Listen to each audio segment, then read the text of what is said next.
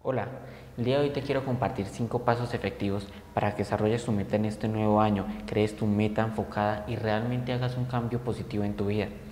En primer punto, tenemos que tu meta tiene que ser específica. Especifica muy bien tu meta, que ya sea que quieras aprender un nuevo idioma, tener libertad financiera, entre otros temas, necesitas que focalizarte realmente que sea muy específica. Perfecto. En segundo punto, tenemos que sea medible una meta, si no es medible, va a ser simplemente un sueño. Teniendo como base los dos ejemplos anteriores, podemos ver que en un idioma puedes validar que sea medible en el sentido que puedas entrar a una conversación fluida con un nativo a cierto tiempo. En libertad financiera, tengas una medida en cuestión de costos que sea un ingreso pasivo, puede ser tanto ingreso pasivo, que sea muy medible, es decir, en costos podemos manejar eso. Como tercer punto, que tenga un tiempo límite. Realmente una meta, si no tiene un tiempo, no es realmente una meta y va a ser simplemente un sueño porque tu mente no se va a enfocar en llegar de una manera efectiva a esa meta. Teniendo base los ejemplos, si no sabes cuánto dinero quieres tener, libertad financiera, cuánto quieres generar de ingresos pasivos, puede ser a un año, tu mente no se va a focalizar y va a llegar de una manera efectiva a ello.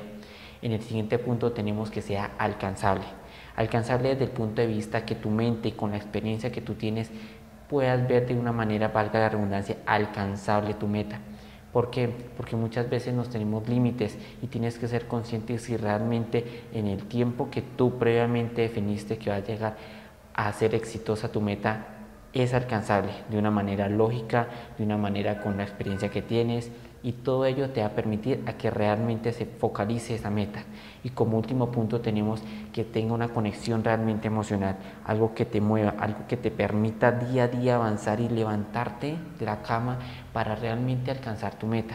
Te recomendamos que tenga una conexión positiva y una conexión negativa. ¿En qué sentido? Positiva, ¿qué positivo va a llegar a tu vida o cómo va a cambiar todo el entorno gracias a que cumples esa meta. Y una conexión negativa, ¿qué negativo de una manera u otra va a llegar a tu vida por no cumplir esa meta?